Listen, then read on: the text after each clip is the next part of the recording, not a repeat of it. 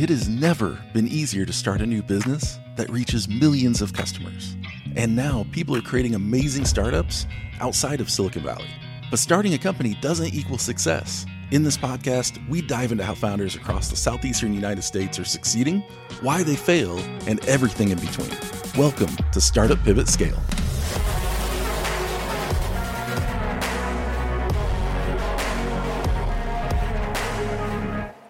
In 2008, Evernote made the incredibly hard decision to shut down their company. They believed it was never going to take off, but then all of a sudden there was a twist of fate and an overseas investor pledged over $500,000 to the company, and they finally achieved incredible success. The company Rovio built 51 failed games until they found ultimate success with Angry Birds. This company went from trying one last shot to their games being downloaded over 3 billion times collectively, the most downloaded freemium game of all time. There is a common theme in these startups and so many others. They were all just one more year away from being an overnight success. Hello, everyone. Welcome to the first episode of Startup Pivot Scale. I'm Arnab Chakraborty, Chief Technology Officer and the co-founder of Flow MedTech. I'm Edwin Williams, founder and CEO of Zenhammer. And I'm David Nelson, co founder of Brewfund. And we are entrepreneurs in the Northeast Tennessee region who have started companies in industries from medical devices to software with almost 30 years of combined experience. So, guys, what's it actually like starting a startup? Oh, man, don't do it. No, just kidding. Uh, it is one of the most rewarding and most trying things I've ever done in my life. And you can have those two feelings literally within five minutes of each other. I think of it as just a roller coaster of just up and down of great times, extreme highs, extreme lows, and a lot of sometimes a lot of waiting in between. But it's uh, overall a great experience, in my opinion. I mean, it's probably the toughest thing I've ever done, but it's I, I, I feel like everyone should do it, even though I know realistically, not everyone should do it. yeah. and it's funny you mentioned the waiting thing. I remember um, one of my advisors at Atlanta Tech Village, he was like, there will be times it'll be like, hurry, hurry, hurry, wait. And that's all you can do is wait. Then you hurry, hurry, hurry, and wait again. Starting your own startup, it's a bunch of emotions, a lot of work, and a lot of fun. And then you'll meet great people along the way too. Arnab, let's get you in on this. What, what was it like starting Flow MedTech specifically? Well, for us, I never set out to be an entrepreneur or to start a company. It happened pretty organically for us. Flow MedTech actually started out as a senior design project at Georgia Tech. And as we were coming up with this solution to this problem that we had during the class, we got a lot of good feedback and reviews on the technology we were developing. And so after the class was over, we were just like, well, why stop now? Let's just see where this would take us. And, you know, I had thought my whole life growing up that I was going to be a cardiovascular surgeon. I thought I was going to become a doctor. And so this was like a huge change in direction for me. But it was just that I really loved that biomedical engineering coming up with a, a medical device and a solution that could one day help a lot of people. I wanted to be a physician to help people. And I felt like, you know, well, if I'm working on a medical device, I can not only help the people that's in that hospital that I'm working in, but I could help people all around, all around the world. And so it was interesting. Uh, we didn't know, of course, anything about a startup. We didn't know what stock was, equity. I mean, we didn't know how to form an LLC. And so we had to talk with so many different people just to learn like every little thing there was to forming a company. You know, we just asked a bunch of questions to try to get to how to form that LLC, how to validate our product, how to validate our market, and so on. And so, you know, it, it was uh, it was interesting. It was interesting. What I'm hearing is you almost needed a podcast where people that were doing companies could help you understand what it was like, you know, starting your business. I mean, that just seems very, very topical right now. yeah, that would have been great. We could have used all the help. And actually, when we first started Flow MedTech, it was called Flow Medical back then we were working on a product, um, a solution for a birth defect. It's a hole between the top two chambers of the heart. You know, like I said, we got a lot of good feedback on it. So we were like, okay, let's, let's go ahead and pursue this. And so we were so excited to form the company, go out there, start marketing this idea that we had. But one of our uh, one of our advisors, he was like, you know, you guys need to slow down before even spending the money on forming a company.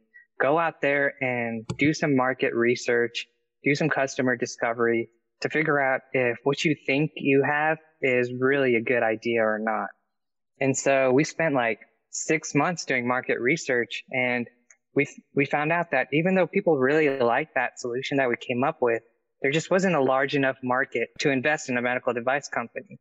And so at that point, you know, we had spoken with a bunch of doctors and there was a doctor that told us that, you know, this technology you have, maybe you can think about applying it to this solution, which was what we're do, what we're doing right now, left atrial appendage closure for atrial fibrillation patients who are suffering from a high risk of stroke. And so then we did, you know, six more months of market research, talking to engineers, talking to physicians, medical device ex- executives, and really validating that market. And yeah, it was a huge market, a growing market. And so Flow MedTech actually didn't end up being formed until almost a, uh, you know, over a year after that senior design class in April 2014. And actually, the reason it's called Flow MedTech is because when we were searching for flowmedical.com, there was no domain name. And like, like the closest suggestion was Flow MedTech. So we were like, okay, that sounds good. We'll go with that. you try to find the domain name, and that's almost impossible nowadays. yeah. uh, but yeah. backing up, you, you mentioned you formed the business. How did you know how to form the business? We didn't. So, you know, we, we did a little bit of research. We found, you know, LegalZoom as a possible website to form the company, the LLC. And so we had like some advice yeah. from actually my uncle. He was like, okay, this is how you use LegalZoom. These are the important things you need to consider when forming your LLC. And he literally just sat with us in a coffee shop, went through the whole process. We formed the company that day. Yeah. Did you form a LLC starting out, or did you do a cor- actual corporation starting out? It was a LLC. Yeah. Starting out. Yeah, makes sense. Yeah. Yeah, we didn't actually switch to a corporation until we started raising some money later on. Sure. I, I think it's easy to, you know, when you're first starting out, I remember the very first time we are thinking about doing a business, it was kind of like this, oh man, how do you ever, how do you do all these things? And it's amazing now at this point, I've been through five startups and a nonprofit, and it's incredible how easy it is just to form the business, just do the paperwork. And it feels yeah. really good doing the paperwork, but it's not really the most important part. Uh, but Ed, Edwin, I know you've started several businesses now as well. What was it like for you starting out? So the first one, Get Fit Gadgets, we had no idea what we were doing. Uh, we had an idea. We went onto the Missouri State uh, Registrar, formed a company, then we tried to build a prototype for our fitness device. There was a lot I wish we would have known looking back. It was a great learning experience. Uh, many lessons I still didn't learn when I started Proserbid. Starting it for for Get Fit Gadgets, we had a device that would improve people's ability to work out. We found a way to create vibration in pretty much any workout you did. And the idea for that one was to build something that could make people work out better. We had interest from occupational therapists for training their patients. We even spoke to the coach at the Olympic training facility here at ETSU. And then when that didn't work out with Proserbid and then Zenhammer, I saw a problem first with my mom hiring contractors and then with my friends who were contractors and trying to solve a problem there. The original idea was a software solution. I'll get into this probably in a later episode, uh, with Zenhammer, we focused on the contractors to make their lives easier. And because they were my friends and I wanted to help them.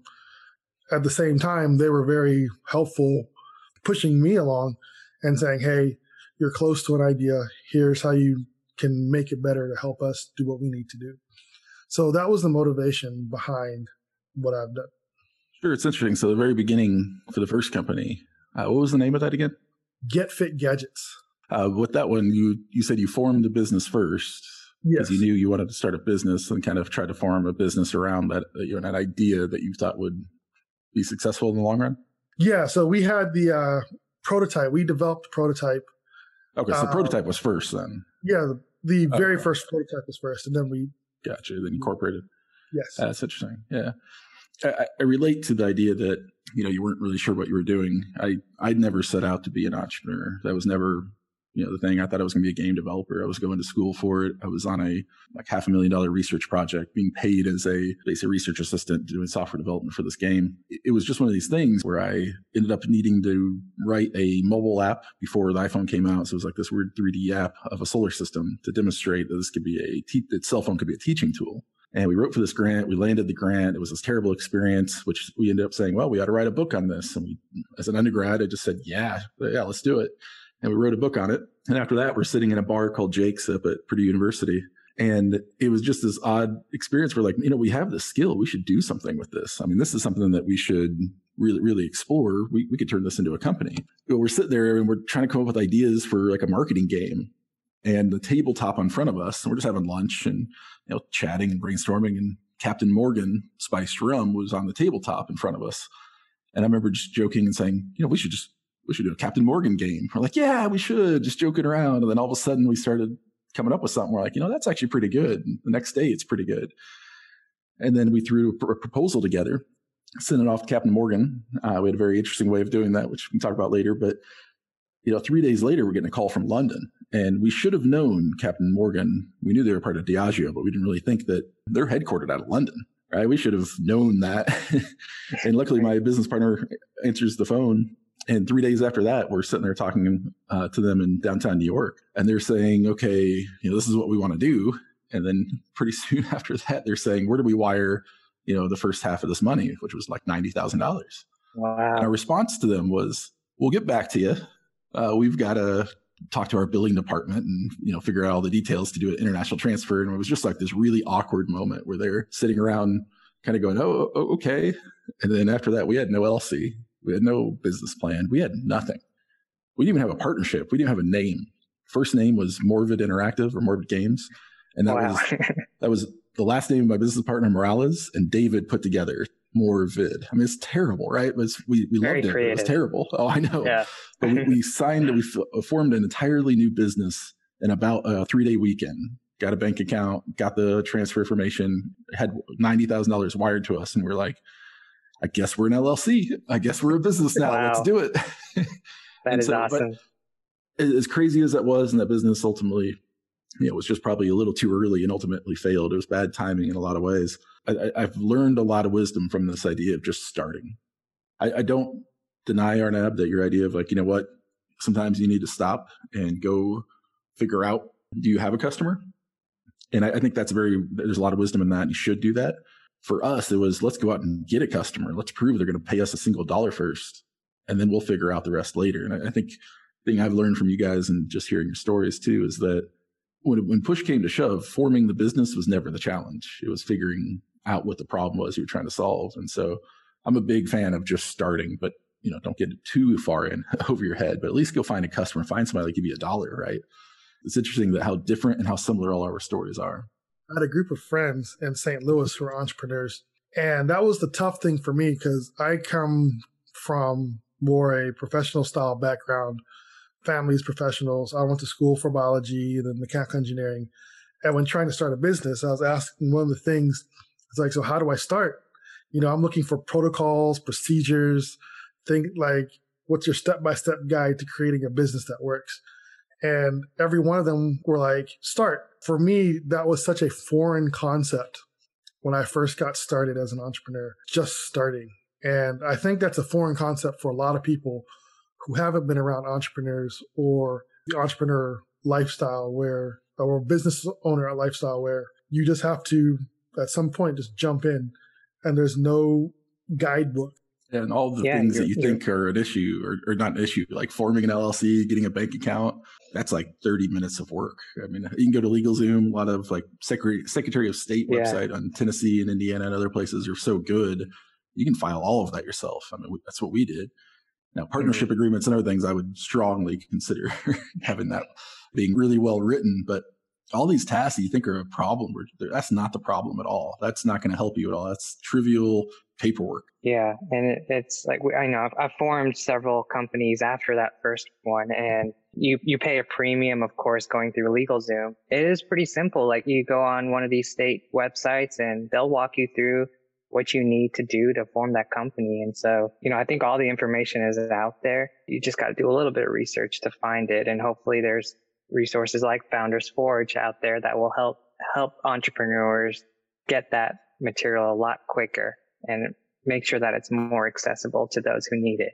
David, I want to go back to it sounded like within a couple days you guys were able to raise like ninety thousand dollars out of nowhere, and that it's like as a first time entrepreneur, that's that seems like huge validation on what you're doing, and it's just like. Wow, we already got $90,000. This is going to be hit. We're going to be successful. When did you think you were going to make it? Like, when did you think you're like, man, things look really good right now. I'm going to be able to retire by what?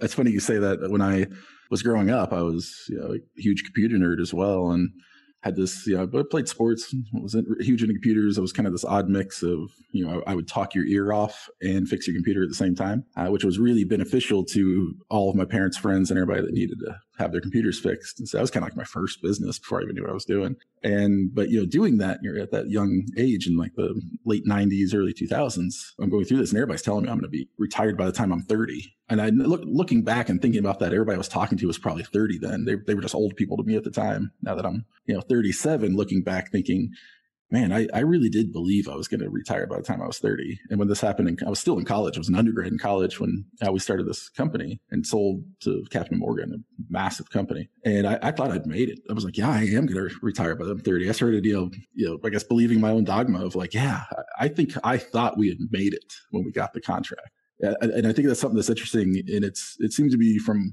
you know, places I've gone, a very American thing to celebrate the start of something.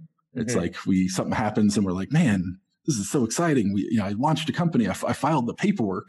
Yeah, yeah, I got this big yeah. contract. And then you kind of, we tend to forget about how much work and pain and suffering it really takes to pull something off. And so as that company was supposed to, we were supposed to do a project in three months, turned to six months, turned to a year long project. Uh, we had multiple, we had huge costs to build an app back then. I mean, you had a thirty thousand dollars signing fee to get your app on the Cingular and AT and T networks and all these crazy things. I definitely got a big reality check of what does it actually take to be successful and what does it even mean to be successful. So I thought we did it, and then the last part to that is that 2008 hit right as we finished this project. So here we are. We have this major oh, brand. Gosh. We think we've yeah. got it. You know, we, we, we, we have all the proof in the world that we can do this and we're talking to other companies. We're t- on a call with Subway at one point, and they're like, "Yeah, we're going to see what happens with this, you know, bank thing." No one wanted to put money into experimental technology like mobile apps back then, and it it was just a an eye-opening experience to start and fail. Luckily, we failed without really taking any sort of personal impact other than you know time. But it was all such a good experience of learning, learning through pain and suffering, which is startups. Yeah, I was going to say. You definitely learned a lot through that whole experience. What about you, Arnab? Awesome. When did you think you were going to make it? Well, for me, as we were learning about, you know, the medical device process and stuff, we slowly started to understand how long it would take for a medical device company and um, a medical product to get approved by the FDA. And so for an implant device like ours, it could take anywhere for, for like an established big medical device company five to seven to 10 years to get it approved. Right. And so for us, I don't think it was ever like tomorrow we're going to be a success. Tomorrow someone's going to come in and buy us. Like um, everybody kept telling us, you got to do all this. You know, you have to do the preclinical testing. You got to create your prototypes. You got to do this and that, and then you know your your first in man human clinical trials. And so it was just it was going to take a while. I didn't expect to you know just in a short couple years, quote unquote, make it. And so I, I wasn't really sure, you know, but I think a big thing that we've learned over these past several years is like the sort of impact you can have on this path to making it right? You have the opportunity to give back all along the way is, is kind of what we've been learning. Uh, we have the opportunity to, as we learn things about ourselves, about running a company, growing a company, starting a company, we can help others, you know, take that knowledge and spread it. And I think I mean, that's, that's what's really rewarding. I mean, it would be uh, of course, we're looking forward to the day where we're going to get a hundred million dollar buyout for Flow MedTech or something like that, right? But I think being able to help all these people along the way and grow together and be successful together. I mean, I don't know. I think that's one definition of making it, right? And I, I oh, feel oh, like sure. we've all we've all sort of made it in that sense. Well, I think part of being a startup is actually feeling like you've never made it. And the, the few of the friends I've had that have made exits or sold their companies or gotten through and had a really good ending, some of them felt lost or were unsure what to do next. I mean, they didn't feel like they'd made it because it was all over for them. They were just on the board seat and all this excitement and craziness had died down. And so, yeah, I think defining that success early on and what you want out of something is very, very key. And yeah, I, you know, maybe being content but never satisfied is a very good yeah, strategy for a right. startup you got to be hungry. You know, you got to be chasing that bigger goal. You, you got to be chasing a billion dollar buyout. And I think that keeps something like that keeps you motivated as well. You know, you, you're working towards something. You're working towards, you know, that buyout is going to make everybody in the company successful. You know, the people that are working in it, the investors, the everybody that has put time and effort, advice, whatever. I mean, that's the reward that you're looking. You want to get them everything you can, but you know, you don't want to go down like this because it could take a long time to do something like that. You don't want to, you don't want to ever get in the mindset where it's like, oh, it's, it still hasn't happened yet. And I'm getting down or depressed or whatever because tomorrow isn't when I'm going to sign the deal. So I think, like you were saying, you, you got to be comfortable and you have to understand these wins along the way, along this path and how much of an impact you've had to whether it's people in your company or people outside your company, your community, whatever but you still got to stay hungry and chase that bigger goal and keep going. And I think those entrepreneurs that are, you know, what's the right word? Just like so persistent, never giving up, resilient. I mean, that's, that's what's pretty special. Not everybody does want the billion dollar goal. I know quite a few tech entrepreneurs who are quite happy with the $500,000 a year revenue or $2 million a year revenue that they get for their small company. But they do have goals in terms of they want to be the best in their field in terms yes. of product development and stuff like that. So it comes down to like motivation. I know for me, like when I first started, jumped into this, I figured by now I'd be sitting in an Aston Martin V12 Vantage, smoking a 15 year age Gurkha cigar on a beach house, drinking Toscano wine. That's very, very specific. yeah. yeah. That's awesome. but uh, yeah, uh, that has not happened. It's funny because when I started Perservid, the social I forgot how long the social network had been out. But if you watch the social network, the way they make it seem was that Mark Zuckerberg wrote code and then was rich six months later. As I was working on Perservid, people kept asking, why aren't you rich yet? And I'm like, uh, it doesn't work like that. They're like, well, if you build something, people are supposed to use it, right? And I'm like, yes. So like, why aren't they using it? And that, that sort of got frustrating for me and then part of my motivation for making money was just to shut them up. Uh, but again, that hasn't happened. And I'm quite happy now where I am. Part of being an entrepreneur and understanding what is success is learning who you are in the process. This isn't an easy journey. Uh, yeah, absolutely.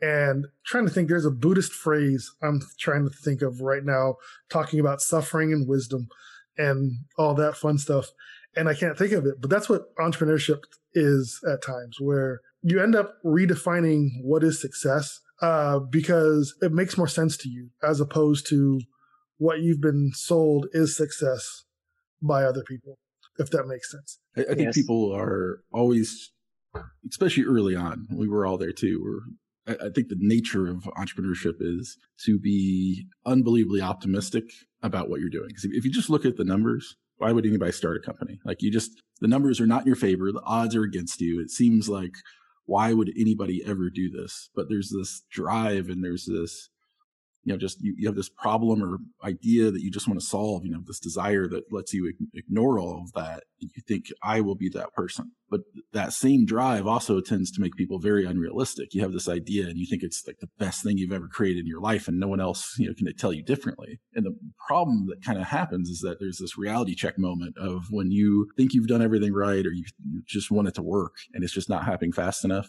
And kind of like what you're talking about, Ed, when people start saying, Hey, you've been doing this for two or three years. Well, the reality is most startups, you know, there's exceptions that they don't get off the ground for five years. If you're a medical device like Arnab, I mean, a decade or two, I mean, you have all these clinical trials and it's, you celebrate the high moments and the excitements and the milestones that you accomplish, but uh, or or you don't because you're so focused on the next one that you should be celebrating, but you're just moved right on because you have the next you know thing you have to you know the next fire to put out, the next uh, milestone to achieve as soon as possible. But it, it just creates this really unique experience where it, it can feel like the world's out to get you. You have this drive and you truly think you can do it. The numbers are not in your favor, but at the same time, you expect it all to happen so much faster than it typically does. And there's this push and pull of trying to figure out where you should be as a startup. And it, sometimes it just takes a moment, in my opinion, to take a step back and think, all right, this is okay. This is pretty cool what I've done so far. And maybe maybe it's okay. It's not, I'm not rich by the time I'm 30. I'm not retired by I'm 30. And I've changed my mind. Oh, you know what? I'm going to be retired by the time I'm 35. Now, that was very realistic when I hit 30, right? Then it was, you know, I'm 37. I'm like, you know what? I could try to retire by the time I'm 40. But secretly, I know I'm never going to retire. The idea of retire just retirement just scares me to death. What, what am I going to do all day? I can't do that. That sounds awful. Yeah, I remember us having a crisis of faith, and I was told by an entrepreneur who had an exit enjoy this, man. You will never feel this again when you get that exit because I can start a company and never wake up in the morning full with a cold sweat. And I was like, you know what? Do you want to trade positions? Cause, but basically he was saying, um, enjoy the process because for your first time going through the process, you won't have that feeling again. And then you'll wax poetic later on in life saying those were the good days. So that's one of the things I do. And one of the things too, I do enjoy seeing how happy people are who I work with in terms of clients, be it for Zenhammer or other things that this has led to. Because one of the things I've noticed as well, like all of us are entrepreneurs and we've become integral parts of the local community as well. And I don't think that would have happened the way it has had we not been entrepreneurs. That's just my personal opinion on it. Being an entrepreneur, because of the type of person I think you have to be to even make that jump. Opens you up to a lot of other opportunities as well, not just the business, but in terms of life in general, what I think a lot of people do miss. And that as well has been extremely rewarding for me as I've been working on my entrepreneur journey, but the things that come with it, like Founders Forge, Home Builders Association, working with the city in various projects, helping people out and just random stuff. I would not give that up for anything. That's been amazing in this as well. Just staying focused, staying, you know, motivated. It's not going to be an easy path. It's not going to be straightforward. It's going to be complicated. It's going to be tough. It's going to be emotional, but having the right motivation, having the passion, believing in yourself, your team, your technology. I mean, it's not going to be an overnight success. Tomorrow never comes until it does. And so one day, I think if you really stick by that, staying motivated, passionate, focused, it's going to happen. It's going to happen for you. You're telling me and I'm so, going to Aston Martin and with my Gurkha cigar? yeah. hey, I believe it. You believe it? I believe it. Uh, just remember, we're all just a you know few more years away from being an overnight success. We look forward to you joining us next time on Startup Pivot Scale. We'd also love to hear from you please consider leaving a review on your favorite podcasting platform. For episode transcriptions, past episodes, or to learn more about this podcast, connect with us at startuppivotscale.com or at startuppivotscale on social media. This podcast is brought to you by Founders Forge, a 501c3 nonprofit that is dedicated to the underdog entrepreneurs of the Appalachian Highlands and helping them on their startup journeys. We do this by holding high impact events, building a vibrant startup community, and through one on one coaching for startups. Learn more at foundersforge.com.